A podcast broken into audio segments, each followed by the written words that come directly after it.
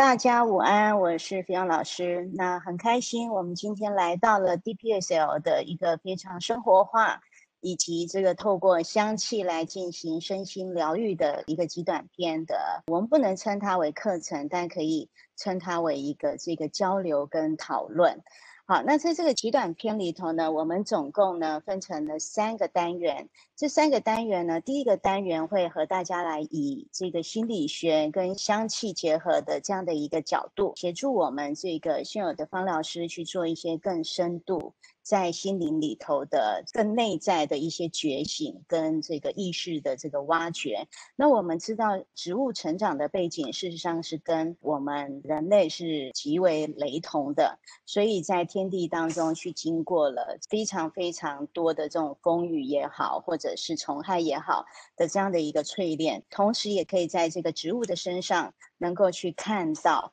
这个人类如何生存下去，以及人类如何去运用这个去借助植物的这样这等智慧，呃，来向他们学习，那让我们在这个惶惶不安的俗世里头，能够有力量的走下去。我们知道呢，就是说，在每一个人的人生，其实常常呢，都会有一些周而复始，而且一直不断重复发现的一些生命的现象。比如说，一而再、再而三，很冷淡的这种婚姻关系或情感关系会不断的重复，然后或者呢，就是说在居家的这个生命里面，啊，跟家人也好，或者是在我们同才之间也好，也会有，或甚至在职场里面也会有一些重复争吵的这个戏码。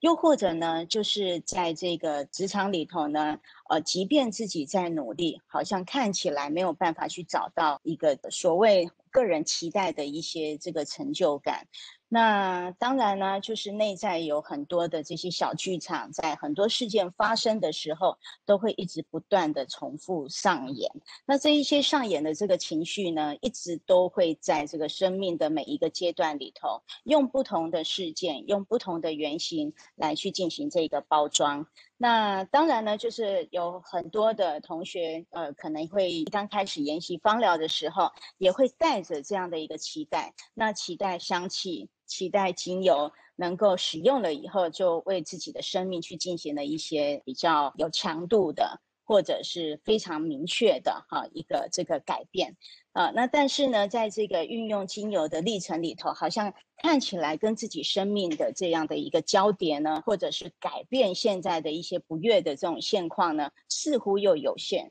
所以一而再，再而三，在这这一个这个模式里面呢，总会不断的有一些像沮丧的情绪或者失望的情绪啊。那当然，其实也有很多这个愤怒的情绪，好，会在这个过程里头会衍生。好，那当然呢，这第一堂。课香气朝鲜记，我们就是要来借助一些事件的发生，然后也透过了这个三个非常极具知名的这个心理学的这种模式工具，来让我们逐步的好去引导自己在生命里面哈，先先去探索自己所发生的一些这个事件的缘由。那接着呢，当然我们要解决问题。这解决问题呢，也就是我们如何去借助一些植物生长的背景以及它的原型啊，那让我们能够在这个模模式里头，呃，同步的来加成使用，那让自己去跨越现在生命的一些困顿。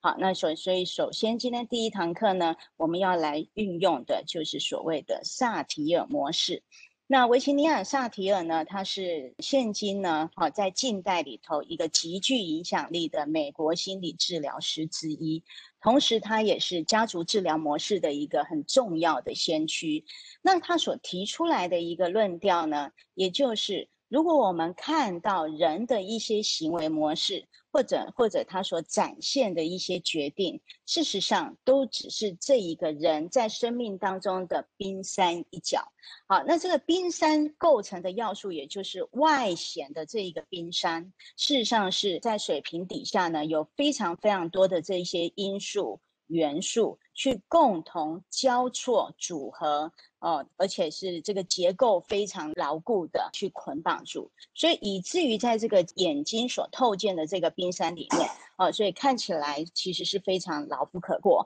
可是事实上呢，这样的一个呃有极具伤害性的行为，或者是这个周而复始、一直不断发生的这一些这个行为，事实上都是因为在冰山哦我们的水平面之下有这么多的哈这一些不同的元素啊去建构啊，这那这些要素分别有。当我们看到这个冰山的时候，事实上也就是冰山用了一个在水平面这个阶段呢，用了一个应对的方式。好，那这个这个组成的这个应对呢，当然其实包含了底下，好，它会有一些这个情绪，以及呢这个情绪里面所衍生的感受。或者我们对这一个感受去接受到的啊一些更深度的这个感受，那当然呢，如果说在王冰山的这个底层走呢，它有包含了一些我们在原生经验里面去建构出来的观念、观点跟信念，还有以及期待、渴望。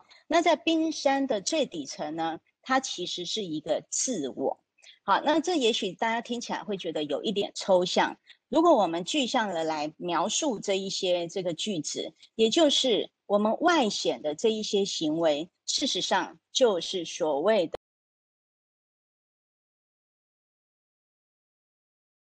我们的作为、我们的言语。那当然呢，在我们要去衍生这个行为的时候呢，哦，它背后有四种的行径。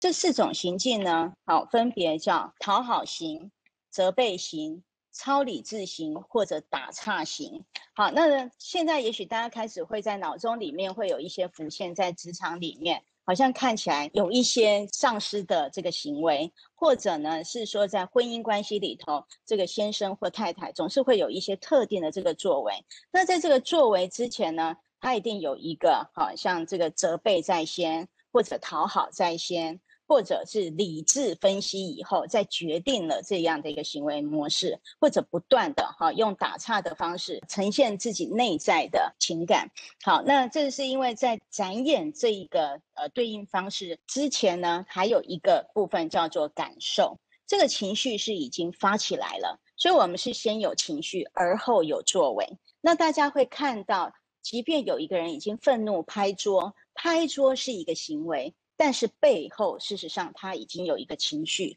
只是在这个中间里面包含了，就是他想要怎么样的理智的压抑，或者他想要奋力的责备。那这个部分都是一个由萨提尔女士她提出来的一种应对模式。好，那就情绪而言呢，就人这一辈子在红尘在俗世里头，我们不免都要在这四种情绪。给这个交错以及这个建构，或者是围绕着这四种情绪，分别是喜怒哀惧。哦，那也就是说呢，不管开心也好，愤怒也好，哀伤也好，恐惧也好，这个都是我们在现在为人的一种这个情绪基本的建构元素。那这些建构元素呢，当你快乐的时候，也许你的作为语言就会有所改变。好，当你愤怒的时候，跟哀伤的时候，你所表现出来跟你的语言力呢，事实上也会随着你的情绪而有所不同。好，那这当然其实也就是说，在冰山组成的哈要素里面，哈，就是最上层其实是因为人有这样的一个情绪。那这个情绪来自于哪里呢？来自于他的观点，这些观点跟他的原生经验，跟他的教育。跟他在成长过程当中的这个累积事件的应对方法，哦，或者是所产生的一些从书里面去看到的这种认知，或者是主观的感受，或者是自己去透过教育以后自己累积的想法，那这一些呢，事实上都会主导他对事件的情绪，所以这个是观点的形成。好，那这些观点呢，当然也会决定了你的情绪。决定了你的应对的方式，最后决定你的行为啊，以及你的语言力。好，那在观点底下，我们再往冰山的更深层走，你会看到在观点底下，它有一个期待。好，这个期待值呢，事实上是我们在这世间里头有一些我们立足的期待点。这个我们期待成为别人眼中的自己，我们期待成为一个优秀的人，我们期待成为一个有用的人。我们的种种对生命跟对自我的这一些期待，事实上也是主导你观点的很重要的因素之一。好，那接下来呢，在期待的更深层里头呢，有一个跟它很接近，但是它隐藏的更庞大的内在的一个欲望，这个部分叫做渴望。这种渴望呢，就是。我期待我的价值感，就是我满足别人，我有更深层的这一种期待，我们在别人眼中的扮演好这个角色，是因为我有一个内在很深层的渴望。这个渴望是我希望我被接纳，我希望我有爱人的能力，我希望我有被爱的感受。所以，这个期待、渴望，在这两者之间呢，事实上它是有一点点非常细微的这一等差异。那在这一等差异底下，事实上，渴望其实是更接近你的核心的内在的自我核心。那在我们冰山的最底层，也就是最核心的部分，啊，也就是这个自我。这个自我有包含了我存在在这一个天地当中。我个人要创造出来的价值，那当然呢，这种价值感包含了我存在的生命力。这种生命力不是我有力量的活着，而是我的精神的结构，它是非常有力量的。我能够去控制我的恐惧，我能够去面对我的哀伤，我能够去面对很多在过往事件带给我的这一些阴影。那我也能够去用很灵性、精神性的，用很禅宗的方式去接纳它。所以这个是在非常深层的这个自我面，你对自我的一个这个深度的这样的一个要求。那因此呢，我们在这个冰山的组合一层一层来去做这样的一个解析，我们就不难了解外在的行为，事实上只是我们肉眼看到的冰山一角。所以，当我们要将这个精油呢运用在个案身上的时候，当然你就要许多更深度，然后把它这一些更复杂的思绪、感受、观点，然后也包含了这个渴望跟内在的自我，要逐步的剥离。哦，所以这就像朝鲜记一样，我们必须要一层一层的把它剥离开来，你才能够看到内在那一个他受伤的灵魂、受伤的自我。想要去疗愈的那个内在最渺小的哈，这样的一个期待，有了这样的一个概念之后，我们可以再来看一下如何呢？来透过我们生活当中的这一些每一天不断上演的职场也好，家庭也好，好的一个实例来举证这个五大的这样的一个建构模式。好，第一个就是，也许我们不难看到，一般的家里，哈，就是两个夫妻也许都很累了，那回到家以后呢，就是有一方好像感觉自己付出的比较多，尤其在面对孩子的教育问题的时候，付出或者比较急躁的一方呢，他当然的行为表现就会比较激烈。那这边呢，就会看到，如果有一个太太讲说，你到底能不能好好正视这个问题？好，所以他一把揪起坐在沙发划这个 iPad 的老公，那我们会看到在这一个过程里头有行为的产生，他就非常愤怒的，哈，就是可能就一把把他抓起来。那这个很显然的，这个就是我们大家看到的一个行为模式。那当我们看到这个行为模式，你只会看，哦，这太太好凶，她怎么那么凶？就是一把抓起，把这老公就从沙发这样子哈拎起来了。然后第二个呢，他继续喊着：难道教育只有我一个人的责任吗？好，这个时候是他的什么观点问题？那在他的观点里面呢，道出了一句，就是你说的话小孩都会听，但你为什么不在这个时候出手？如果你稍微出一点口，稍微能够跟我同心啊，那是不是这个孩子的问题就可以好好解决了？所以这个是一个内在的期待，他呼喊出来的一个期待。那我们当然可以看到这个太太的情绪，她有愤怒跟懊恼。在这当中，所以这个是情绪的展演。然后呢，最真切，他讲了这样的一句话，就是夫妻最幸福的是，我们就只求共心面对教育。那么这个是他的渴望，也就是说，他在这一段婚姻里面，他认为教育是两个人必须要平权，哦，不能是只有单落在谁的身上。那这个是从太太单方里面去。呼出来的这个讯息，好，那我们当然是可以从这些讯息里面，你也可以去衍生到我们的职场关系，也可以衍生到我们不同的同才关系，也可以衍生到我们现在的男女关系或者是社会关系。那一定是有一个行为在前，但是行为的背后有很多观点、期待、情绪、渴望。这边没有对错，无关对错，而是他形塑出来会造就这一个行为的因素累积。好，那接下来呢，我们再来看一下。如果我们要去转换这个行为，那当然你就必须要有一个转化力。那邵田女士呢，她同时提到，就是在这个冰山上头的这一个外显行为，跟在水平面下头的这一些这个牢不可破的这个模组组成的啊，这一些这个建构的关键要素。那这一些关键要素是，只要一个板块挪动了，那么其他板块就有改变的可能性。所以这个也就是我们事实上就是不断的去透过很多的工具，不断的去透过很多的这个自我觉察，香气也是自我觉察的一环。所以当你改变了观点，你的情绪就会改变；当你改变了你的认知，也许你的行为也会改变。那当然，你有一些个在内在里头的自我，好或者价值观重建了以后，你的所有的观点、认知、情绪、行为。也会同时跟着改变，所以融冰破冰的关键就在转化。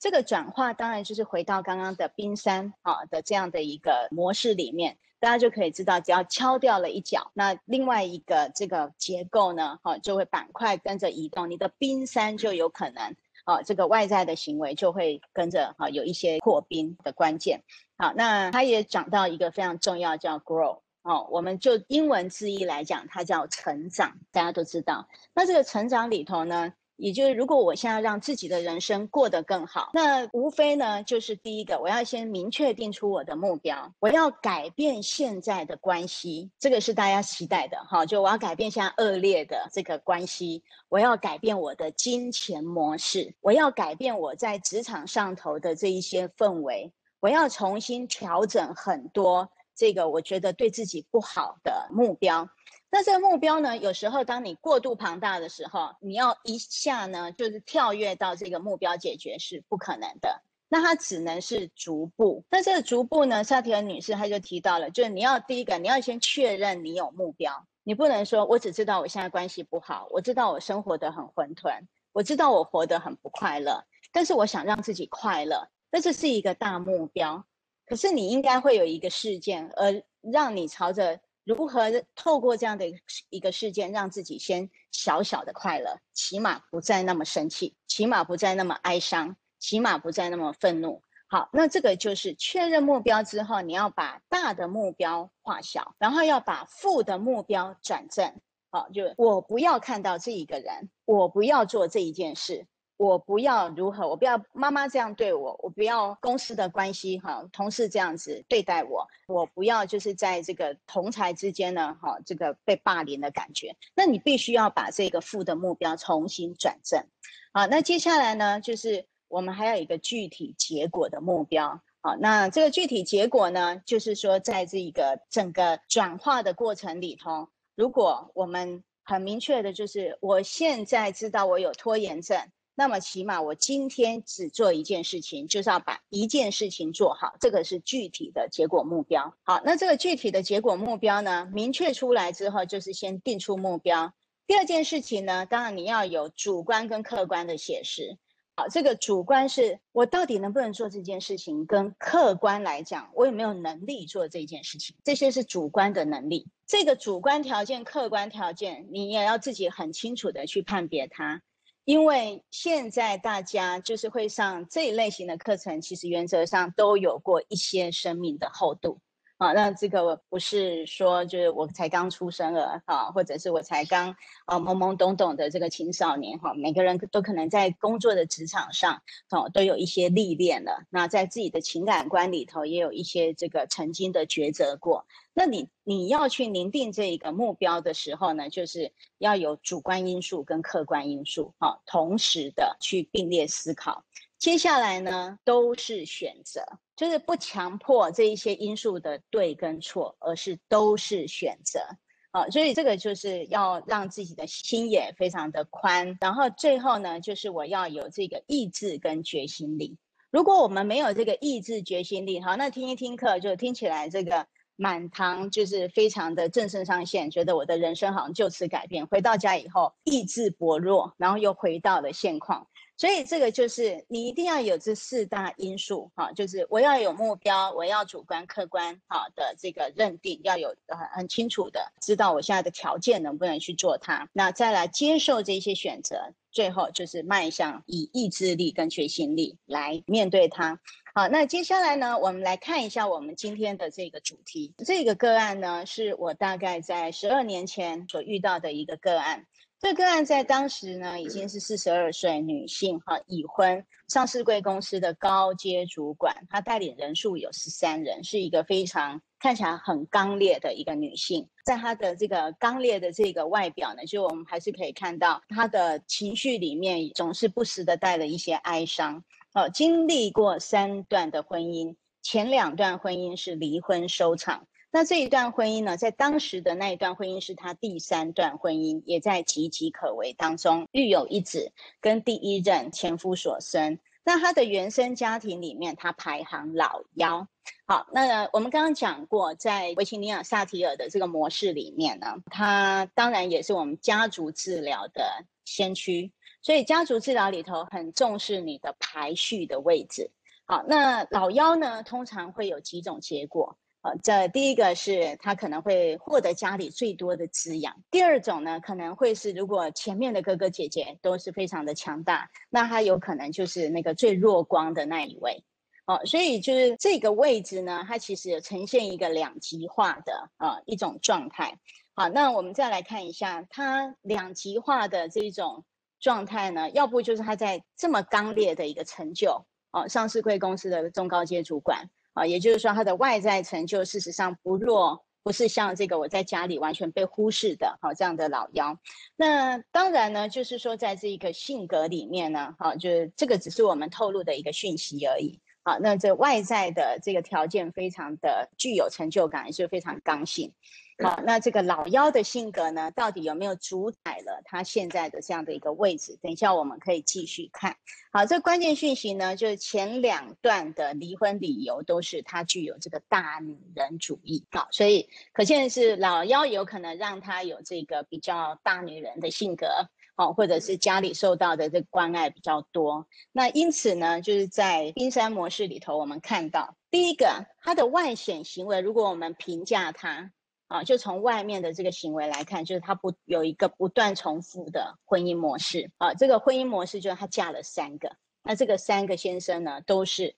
性格都是差不多，工作成就也跟她一样，都是在职场里头有这个非常好的哈这样的一个成就的位置。但是他的夫妻的关系都不好，好，那夫妻关系都不好的情况底下呢，就是我们个案很明确的说，在外在他是。比较显性的那个成就感，但在家里呢，事实上他是比较讨好型。那这个讨好型就是他认为男人要为天，好，这个是观点问题。哦，男人为天，然后呢，他得到的男人为天呢，并没有像天一样的保护他，而是他接受到的就是背叛、家暴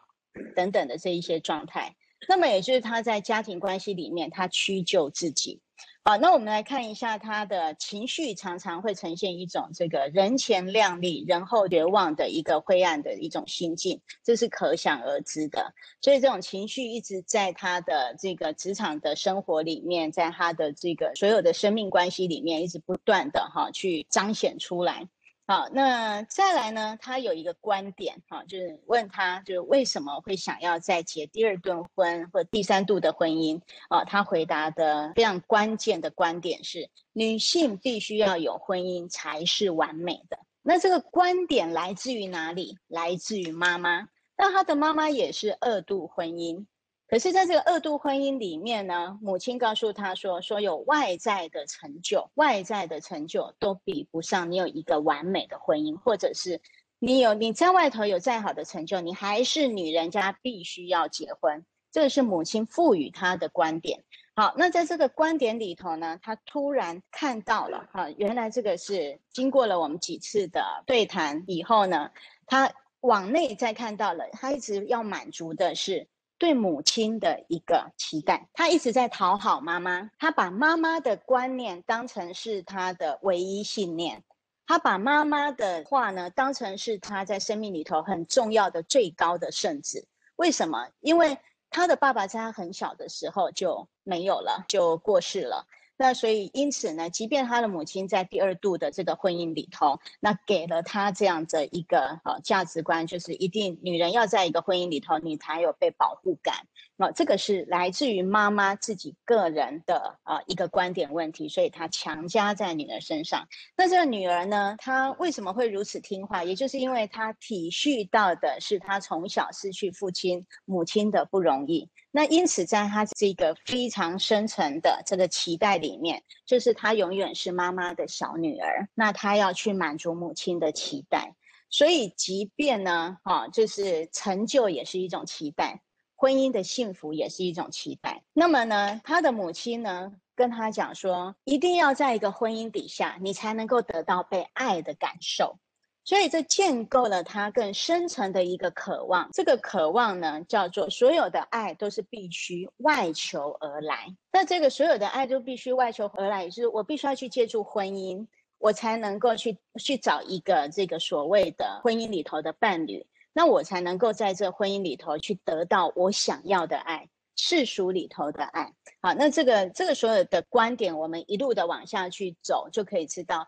在这生存里头，它跟原生家庭的关系是非常非常的密切的。那他的这一些生命经验的所思所想，所有的行为。也深受原生家庭的一个非常牢不可破的这样的一个羁绊，好，那当然呢，他的自我呢就会放在这个对母亲的期待之上，就是他把所有的心思，事实上就是他以母亲的话为圣旨，所以外在的成就呢比灵性重要。要在一个婚姻观里头有找到一个爱的人呢，啊，他才能够带给我爱，啊，所以我不管婚姻再怎么失败。我都需要在一次一次的啊去找到母亲口中里面那一个最能够保护我的哈这样的一个爱的能量，好，所以这个当然我们从这样的一个模式里头去拆拆解解，也许你就可以看到有一些核心的问题，这就是在小女孩的这个自我里面，她还是依附着妈妈的形象，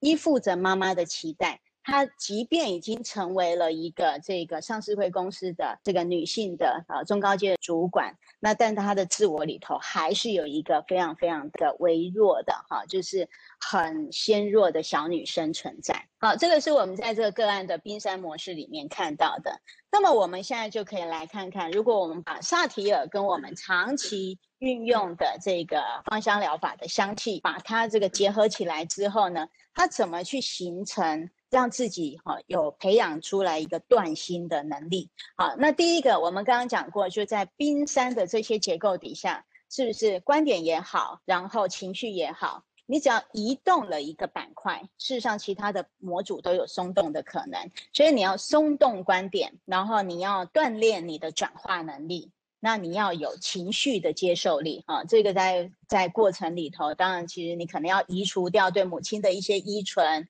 你可能要移除掉母亲以前这个长期建构给你的输入的一些观念啊，那这些观念是你生存的价值，是你依赖的一个生命重心。当你要慢慢的去说这个母亲所倡导的，或者是告知你的这些观念，事实上是并不一定适用在你身上，它得需要。要用一番的这个觉醒，而且要对抗好的这样的一个力量。好，那当然呢，就是我们来借助一下这 DPSL 的这个 N A S 第一阶段的第四堂课，我们提到了香气怎么来协助我们去做一些在身心上头的认知转变。好，第一个就是身心相系。就是所思所想跟我们的生理呢，事实上是交互一体的啊。那再来心理的锻炼呢，一定要由启动生理开始。但是怎么做呢？那我们要先从这张图里头去看到，在我们这个脑部上头有一块空间叫做大脑皮质。这大脑皮质层呢，它其实呃主宰的人类大部分的心智活动哦，不管是这个视觉、听觉的功能，好，或者是语言、思考、记忆、决策等等高层的这一些认知功能。所以也就是说，你现在的价值观、你的认知，事实上也都跟你的大脑皮质的哈这一些这个运作是有关系的。好，那这些大脑皮质呢，它在往内走呢，我们会看到深层的功能地区呢，有一些丘脑。夏是秋、杏仁体、海马回，好，这个海马回会跟你的记忆有关。那你的杏仁体呢？事实上，这会跟你的情绪的这个记忆的生成跟储存是息息相关的。也就在过去你在生命里头遇到什么事件。经验了什么样的情绪，它都深深的锁在我们的皮质层下方的啊这些杏仁核里面。那海马回呢，就像我们这个电脑里头的哈迪啊，叫做硬碟，反走过必留下痕迹。你你的生命里头跟谁经验过什么样的事，然后时间、地点、人、事物。一点一滴，只要你经验过，都会把它储存在我们的海马回里头。所以这个是在大脑跟大脑生成里头的这些功能地区，它所主宰的哦，跟我们现在要探讨的这个叫认知心理学有关。好，那认知心理学呢，它其实是一门这个呃非常有趣的啊这个探讨，也就是你要先去松动你的观点，改变你的认知，那么你。才能够呢一点一滴的哈去破解你的这样的一个冰山，好，那它可以怎么来呢？当然，其实我们可以透过嗅觉来调整我们的一些认知，好，好，以及用嗅觉来平衡我们过往经验的一些情绪，这个是在这个嗅觉生理学里面所能够扮演的角色。好，那那也就是说，在我们的嗅觉呢，啊，它有一些黏膜，啊，那这些黏膜呢，它会把这个气味的芳香分子呢，不管来自于大自然界的食物也好，水果也好，花朵也好，或者甚至是精油也好，哦，那你生命当中的这一些这个呃气味分子呢，哈，就是出现的这种气味分子呢，哦，它把它这个透过我们在鼻腔里头的这个呃纤毛呢，捕捉了之后呢。那接着，它会往上的嗅觉受体里面呢，哈，去进行了一些运作，让它可捕捉到的气味分子跟嗅觉受受体产生运作之后，会传递到我们的脑部。好，那这些脑部呢，当然其实就会直接进入到了我们刚刚所说的杏仁核，会直接影响到了我们一些的记忆，所以这个是间接的影响了，就是在很多认知以及这情绪掌控的关键点。所以因此呢，在现在的这个心理学里面，就是借助芳香疗法来，或借助气味疗愈来先稳定情绪。来，在在你情绪安定的情况底下呢，再去这个慢慢的去转化你的认知，这个是事实上是我们先做到了冰山里面的这个比较浅层的部分。好，那接着呢，等到自己在一次一次的这些训练里头呢，越来越能够去掌握了，嗯，你的情绪也好，转换的事件带给你的这一些冲突也好，你就可以呢，从这个。过去结合的记忆，过去别人强加给你的这一些认知，开始的去进行了一些潜移默化的调整。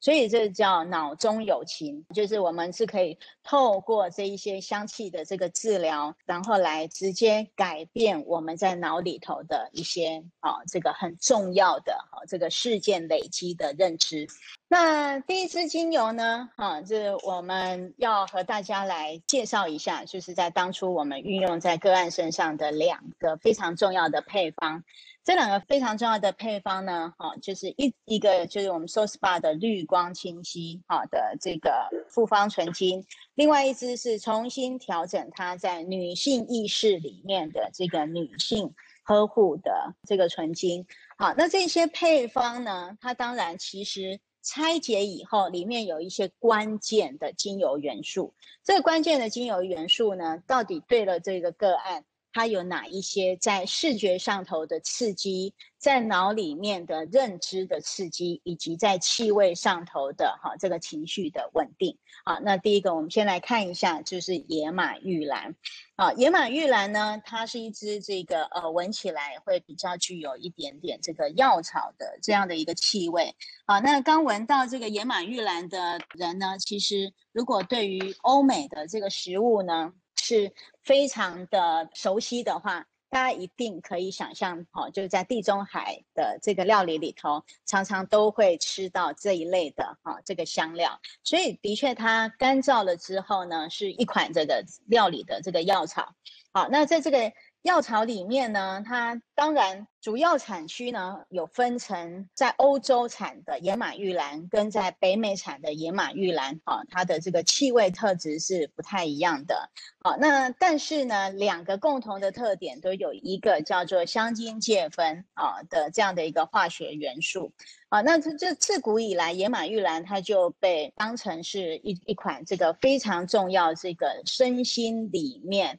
哦，去平衡我们的菌虫，然后呢，它也能够去产生一些这个很好的啊一种抗菌力。好，那这个抗菌力的这个来源呢，其实是因为来自于它的这个化合物的这个成分叫做香精芥酚。但是我们要去深度讨论它的二次代谢的增生的时候，我们讲过，植物的二次代谢，它也是因为在天地当中去经过了某一种的淬炼。哦，这一种淬炼也是因为哈，可能虫害啊，就像我们哈要去经过了这个很多同事对我们的淬炼，我们要去经过很多家庭的淬炼啊，那你不能把它当成虫害，你也可以把它当成虫害啊。那这你怎么样提升自己的身体的免疫系统或者心灵的免疫系统来和它平和共处，与菌虫共处？那那这个部分呢，就可以来看一下野马玉兰的这个成长。好，它成成长的环境有包含了在欧洲的法国、西班牙以及意大利。好，那北美现在也是主要的产区之一。好，那第一点呢，就是它是一个非常低矮的草本植物，在这个草本植物身上呢，它需要一些这个很好的日照、很好的阳光跟排水系统。也就是呢，就是只要让它排水很好，它就是一款很能够享受艳阳的植物。它能够在阳光底下绽放出来这么亮丽的花朵，好，所以大家可能看到这么被号称为草本里头的呃非常娇艳的、非常有气力的哈这一种花朵，其实马玉兰说一，没有人敢说二哈，所以它也是在这个呃草本植物里面非常能够招蜂引蝶，好，那很有能量的哈一款这个香药草植物。还有一个特质是。并不需要很细心呵护它，或者它也不需要有其他的养分，它就可以长得非常的好。所以是我不需要太多关注，那很适合在现在就是我们的很多的孩子啊，就是因为少子化的关系，所以就要需要细细的呵护，呃，生怕他就是起一点风了就着凉啊，晒点阳光了哈，就可能就怕他热着了，所以就。就养成我们孩子适应这个自然界的这一个能力呢，哈，是越来越低。那么，当然野马玉兰呢，它能够提升像这一类孩子的一些身体的这个 IgA、IgM，哈，也就是它的免疫球蛋白，那让它呢能够在身体里面呢去提升自体的这样的一个免疫力，能够让它呢不怕外菌的这一些干扰。好，那这个是它的一个成长背景。第二个呢，我们从外在的姿态来观察野马玉兰，你会看到就是它的整个花朵呢，哈，是非常的亮丽的。在当在它开花的状态底下，哦，那但是呢，一刚开始就是我们可能呢，从它刚开始长成的这个阶段呢，它的茎干是绿色的，慢慢慢慢的在它的茎干里头会泛着红色。那这种红色呢，事实上都是一些分类的二次代谢。所以就是这个不需要细心呵护，但身体里头有一种这个非常强的这种生命力。这个香精芥酚呢，它可以去对抗这个大肠杆菌、金黄色葡萄球菌，以及呢这个很多的看不见的哈这样这样的一个微生物。那同时呢，它也因为这个香精芥酚的这个存在，让野马玉兰在近几年以来去针对结肠癌的啊这样的一个细胞呢，能够起了非常好的抑制凋零的这样的一个能力。再来，我们来看它第二个现象，就是它是一个匍匐在地。串根性非常的强，所以不要看它是草本啊，大家以为草本好欺负，好像大树呢啊，就是看起来比较令人敬畏。那这个草本呢，有时候就比较没有那么的哈被人重视啊。那但是这一种匍匐性、串根性强呢啊，也就是并不需要去经过任何修整。它会爬满你整个这个园子，所以它的再生力、生命力是非常非常的旺盛的。那对于这一些情绪很容易低落的人啊，这个对于你的生命一直提不起劲的这一类的啊，这个个案呢，那野马玉兰就是一个非常好的激励啊的这样的一个植物。再来就是我们看到它的花朵是一种奔放亮丽，从深粉红色、白色到淡紫色都有，所以这样的非常这个艳丽的啊，这个这款植物呢，在整个体内，好，现在我们看它水平线底下，啊，这个它组合成为什么它能够这么有能量？啊，那原因就是因为啊，它拥有了一些很好的这个二次代谢的化合物，像香精芥酚、像百里酚。像乙酸盲牛儿酯，啊，那这一类的这个成分呢，在科学研究上呢，都能够有一些在对自我免疫力，我们刚刚讲过的，能够去提高我们的 IgA、IgM，好，这个是免疫球蛋白。像现在的孩子呢，普遍来讲都是免疫球蛋白比较低，所以免疫力也比较不佳，这来自于就是家长的过度保护。好，那如果说我们就行为模式来看它的时候呢，你会看到它的身形虽然非常的小，但是呢，就是它无惧哈，因为你不用给他太多的养分，他就可以自我成长的很好。那他懂得不破不立之道。啊，那它可以去转化我们在恐惧的一些观点，因为它本身就有能量。再来呢，就是无需要去依附，你也可以独树一格，啊，就是自灿一格，啊，也就是你看它开花的这等亮丽感呢，它是可以活出精彩的。再来就是它也可以去针对一些这个人格洁癖症啊的调整的勇气，啊，有一些人格洁癖症呢，就是他认为这世界上他没有办法容忍所有他眼中里头的之恶。好，就是这种之恶对他来讲，就是他完全没有共融的这样的一个空间。好，那野马玉兰就是一个非常好的心理的哈断心的转化。